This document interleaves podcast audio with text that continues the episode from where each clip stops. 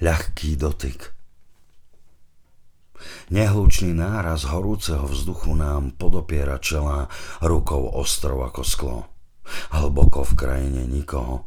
Hladina prudko vzlietajúcej vody sa vpíja do sucha tesne nad polami v porive svetlého spánku spomaľujúceho dňa. Holedianie, posunky slnka, vzduchu a tieňa putujú po nehybnom chrbte chvíle.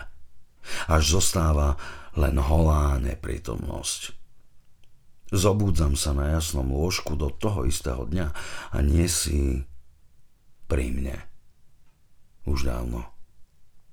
Vnikám do hlbok a nachádzam tvoj oslnivý povrch. Už dávno blúdim po tvojej napatej pokoške a dosahujem dno. Straneš sa. Každý dotyk ťa neskutočne bolí.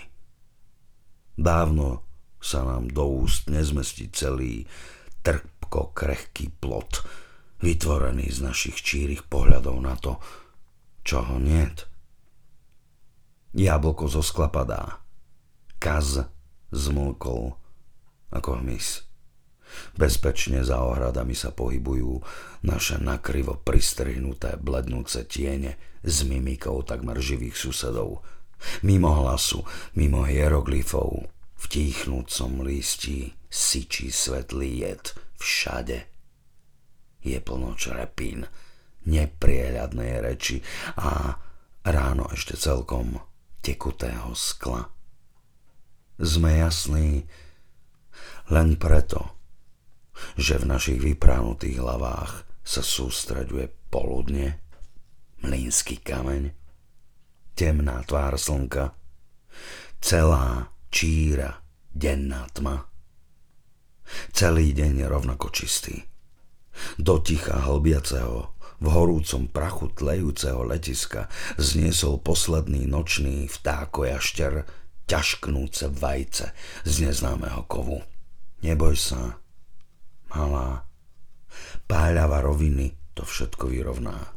Náš krivý úsmev priezračný hrb oblohy, nerovnosť striech, chrty šelmičiek, aj oslepujúcu klembu vajíčka, o ktorom vôbec netušíme, aký nesie v sebe plod.